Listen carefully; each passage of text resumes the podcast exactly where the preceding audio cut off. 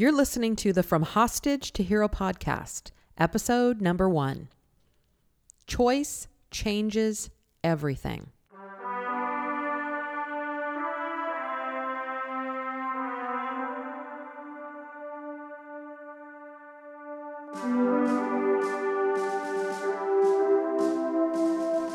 Welcome to From Hostage to Hero, a podcast where trial lawyers learn how to free themselves and the jury. And now your host, Sari de la Motte. Welcome to the From Hostage to Hero podcast. My name is Sari de la Motte, and I'm known as the Attorney Whisperer. I could not be more excited about the launch of this brand new podcast, as my fans have been asking me for more audio content, and I'm happy I can finally oblige. Now, for those of you who are new to my work, allow me to tell you a little bit about myself. First and foremost, I am not a trial lawyer. I'm a communications consultant that specializes in helping attorneys communicate with jurors. I work with speakers of all kinds, but primarily work with trial attorneys. I'm based in Portland, Oregon, but work all over the United States and Canada. My clients include several members of the Inner Circle of Advocates. I've spoken with Rick Friedman, Roger Dodd, and Randi McGinn. Bill Barton has been a guest on my stage at events here in Portland, and Trial Guides just released my brand new DVD, The Power of Presence, last month. I'm currently working on a book called From Hostage to Hero, which means you, dear listener, are going to get a sneak peek of the content I plan to include in the book. In fact, we're going to travel this journey together. For as I'm writing the book, I'm also producing this podcast. So you're getting my freshest, best ideas, which I am so excited to share with you. In this inaugural podcast, we're going to talk about the concept of jurors as hostages.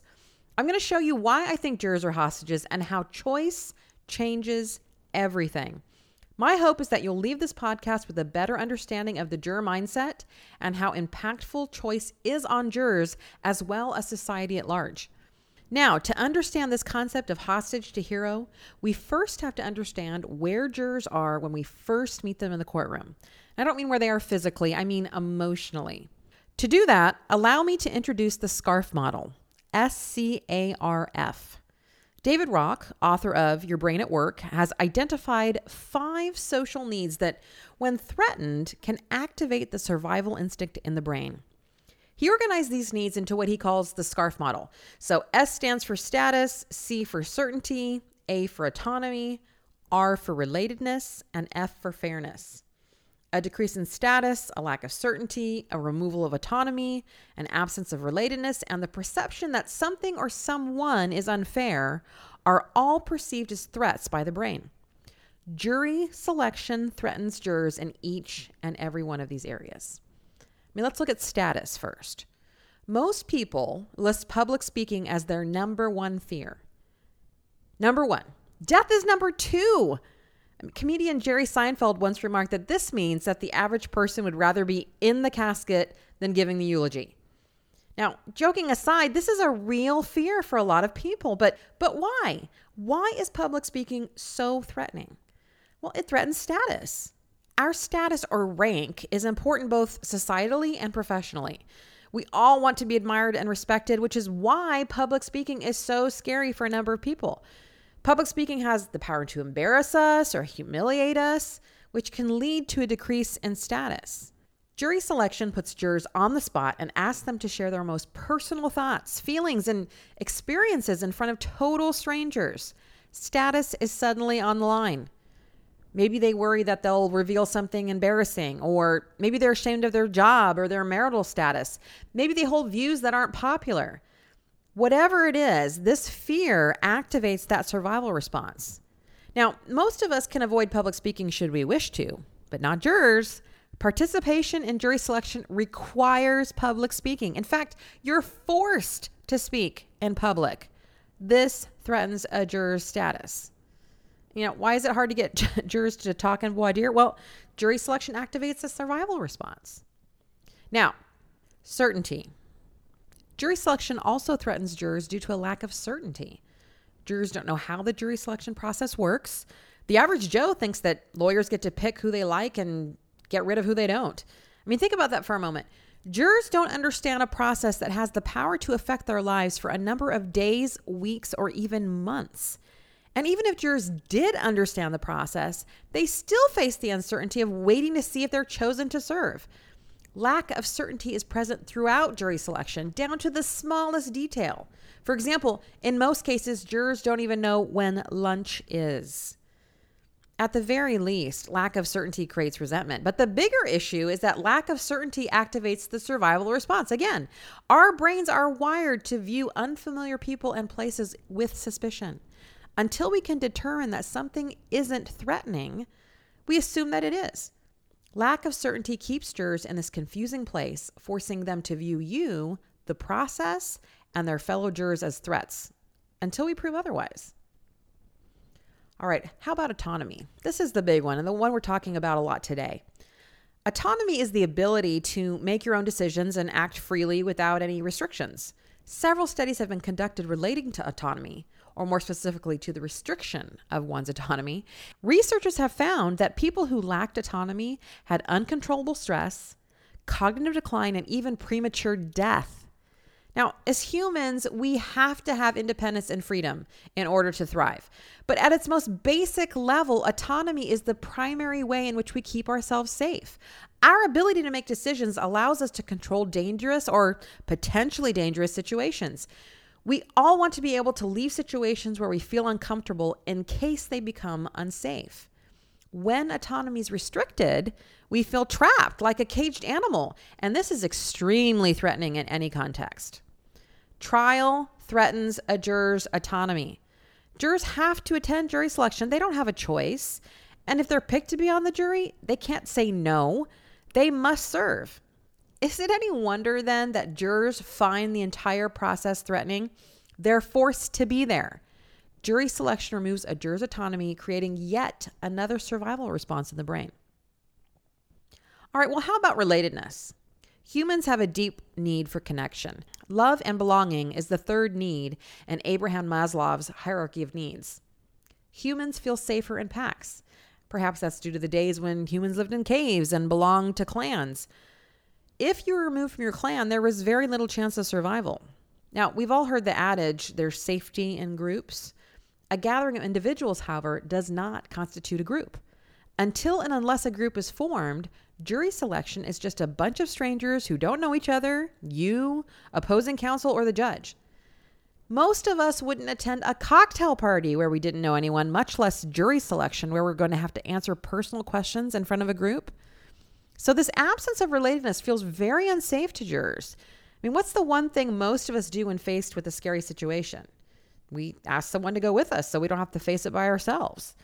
Jurors can't do this jury selection forces them to go it alone. In addition, absence of relatedness also ties into other fears. Status is up for grabs. Who's the leader? What's my role?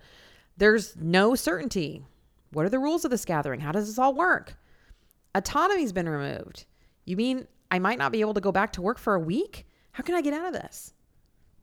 The absence of relatedness in jury selection is just one more way we activate a juror's survival response. All right, finally, fairness. The entire jury selection process feels unfair to jurors. They have to be there, they have to speak in public, they don't know anyone, they don't even know how the whole thing works. They may not get paid, they may have to find childcare they can't afford. They'll probably miss their son or daughter's baseball game. Being gone from work is going to tick off their coworkers and possibly their boss. Jury selection feels incredibly unfair, which the brain, again, perceives as a threat. But how does perceived unfairness activate the survival response? Fairness, by definition, means everyone is being treated the same. Although all eligible Americans can, and most likely will, get called to serve as a juror, this isn't much of a consolation for the juror who's been called to jury selection today. To this juror on this day, jury selection is unfair and unreasonable. Everyone else gets to go about their merry way, but this juror is stuck in the courtroom, losing time with family, losing time at work, and losing money. And let's face it, serving as a juror is a hardship. It's an incredible sacrifice jurors don't willingly choose to make. Not only has their autonomy been taken away, but so has their time and money. So if something or someone threatens a person's ability to make money, take care of their family, or go to their job, the survival response definitely gets activated. So hopefully, you now agree with me that jurors are hostages. They don't want to be there. Now, think about that for a moment. What is the one thing that jurors must do above all else? Make a decision. Jurors must make a decision in the case. That's their number one job. So let me ask you how good of a decision are they likely to make if they're being forced to make it? I have an almost three year old daughter. She is very into making her own decisions. She wants to get in the car all by herself. She wants to decide what she has for lunch. She wants to pick what she's going to wear. But when she's busy, when she's doing something she's absorbed in, whether that's playing with her train set or watching cartoons, getting her to make a decision is impossible. Do you want the baby carrots or the goldfish? I ask, only to repeat myself a thousand times. By the time I finally get her attention, she just picks whatever I have in my hand so that she can stop being bothered and go back to what she was doing. This is not the type of decision making we want jurors doing. But unfortunately, it ends up being the exact type of decision making they default to. When you're being bothered, quote unquote, you will make whatever choice is easiest just to get the person off your back. This is even more true if the decision you're being asked to make is one you don't particularly care about. And if you're being held against your will, you will do anything to get free. It's just human nature. You'll pick whatever is easiest if it means you get to leave. Now, in plaintiff cases, what's easiest to do is nothing. As the attorney for the plaintiff, you're asking the jury to take action. And the easiest thing to do is not take action, to leave things as they are. Look, we can talk all day about how to frame your case or craft your opening statement or what visuals you should use, but none of that's going to make a huge difference unless the juror chooses to be there. Choice changes everything. When jurors choose to be there, they come from a completely different place. They are now self motivated instead of feeling forced to make a decision. They more carefully weigh the evidence. They're more engaged. They pay attention during trial. Isn't this what we want? We tend to think this happens if we get the information just right or if we're a dynamic speaker. And those things are helpful, yes, maybe even essential, but it all begins with a juror's choice to be there. Let's look at this in terms of biology. When we feel trapped, we activate our sympathetic nervous system. One of three things will happen. We'll either attempt to flee, attempt to fight, or we'll freeze. Now, doesn't this mirror the jury pools we see? we have our angry jurors, there's fight. We have our jurors who are just trying to get out of there by any means possible, that's flee. And then we have our jurors who won't speak up or offer anything when questioned of what ear, that's freeze. This is due to lack of choice. When we don't feel we have choice, we either get angry, attempt to escape, or give up. When our sympathetic nervous system is activated, we go into survival mode. And when we're in survival mode, who are we looking out for? Ourselves. No one else matters. Not you, not my fellow jurors, and certainly not the plaintiff. They're the reason we're trapped here in the first place. Now, there have been attempts to remedy this by working with that very survival instinct by focusing the juror on the defendant's conduct. In other words, sure, you feel forced to be here, but if you don't vote our way, not only will you feel trapped for a few days or weeks, this guy or gal could threaten your safety out in the real world. And it works to a point. Connecting a verdict for the plaintiff with safety of the community is a brilliant strategy. Don't get me wrong. However, jurors still need to choose to take this mission on, or the entire thing becomes moot. Think about this in terms of the concept of a hero. We are offering jurors the chance to become a hero by not only, quote unquote, rescuing the plaintiff, but the community at large. But just like it isn't heroic to see a burning building, pull out a gun, and force a passerby to go in the building and rescue someone, it isn't heroic if jurors return a verdict in a process they felt trapped into participating in. Heroes choose. They choose to run toward danger when everyone else runs away. They choose to do things that other people say no to. So, your job as a trial attorney isn't to apologize for the inconvenience of jury duty or to thank them for their service. Your job is to get them to choose to participate so that they make the best decision possible for you and your client. And in the process, become a true hero. So, how do we get jurors to choose? We'll explore that and how to invite them to be heroes in future podcasts. Until then, visit our website at attorneywhisperer.com and click on trial consulting to see a variety of ways that you can engage with me, including access to my free trial tips video library. You can also click on the links in the show notes to get direct access. Have a trial coming up? Schedule a free 30 minute consult with me to talk about the issues in your case. The link to do this is on our website and also included in the show notes. Thanks everyone for joining us. I look forward to hearing from you uh, on our Facebook page. Feel free to send me an email at sari at attorneywhisperer.com. And until we meet again, I invite you to find your voice and speak it powerfully.